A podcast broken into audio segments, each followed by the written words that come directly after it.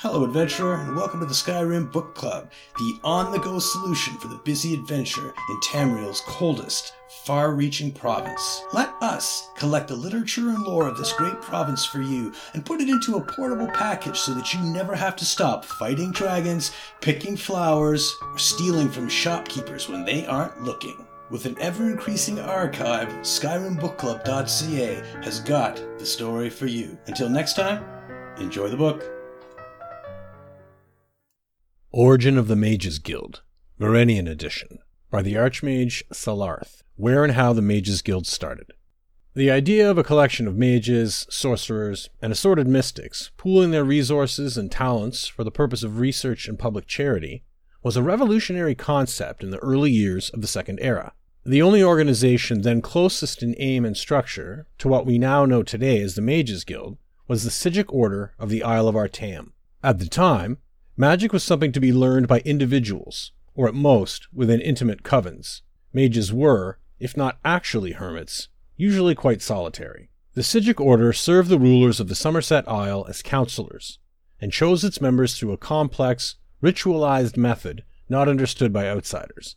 Its purposes and goals likewise went unpublished, and detractors attributed the worst evils as the source of the Order's power. Actually, the religion of the Old Order could be described as ancestor worship, an increasingly unfashionable philosophy in the Second Era. When Vanus Galerion, a Psijic of Artaeum and student of the famed Iachesis, began collecting magic users from around Summerset Isle, he attracted the animosity of all. He was operating out of the urban center of Firsthold, and there was a common, and not entirely unfounded, attitude that magical experiments should be conducted only in unpopulated areas.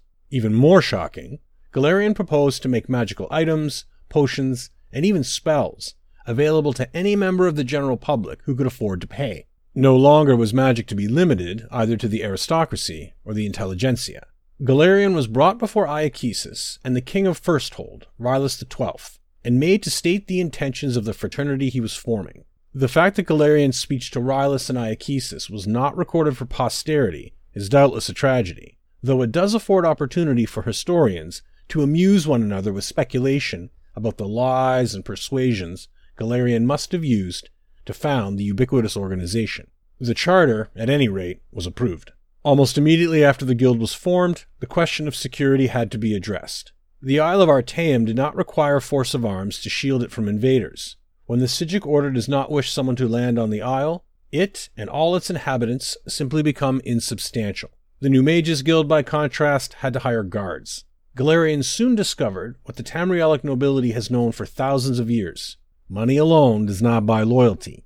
The Knightly Order of the Lamp was formed the following year. Like a tree from an acorn, the Mages Guild grew branches all over Summerset Isle, and gradually the mainland of Tamriel. There are numerous records of superstitious or sensibly fearful rulers forbidding the guild in their domains, but their heirs, or heirs' heirs, eventually recognized the wisdom of allowing the guild free rein. The Mages Guild has become a powerful force in Tamriel, a dangerous foe, if a somewhat disinterested ally. There have been only a few rare incidents of the Mages Guild actually becoming involved in local political struggles. On these occasions, the Guild's participation has been the ultimate decider in the conflict.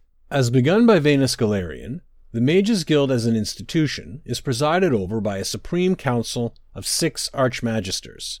Each guild hall is run by a magister, assisted by a twofold council, the Perquisitor and the Master Palatinus, who is also the leader of the local chapter of the Order of the Lamp. One need not be a member of the Mages Guild to know that this carefully contrived hierarchy is often nothing more than a chimera. As Vanus Galerion himself said bitterly, leaving Tamriel to travel to other lands, the Guild has become nothing more than an intricate morass of political infighting.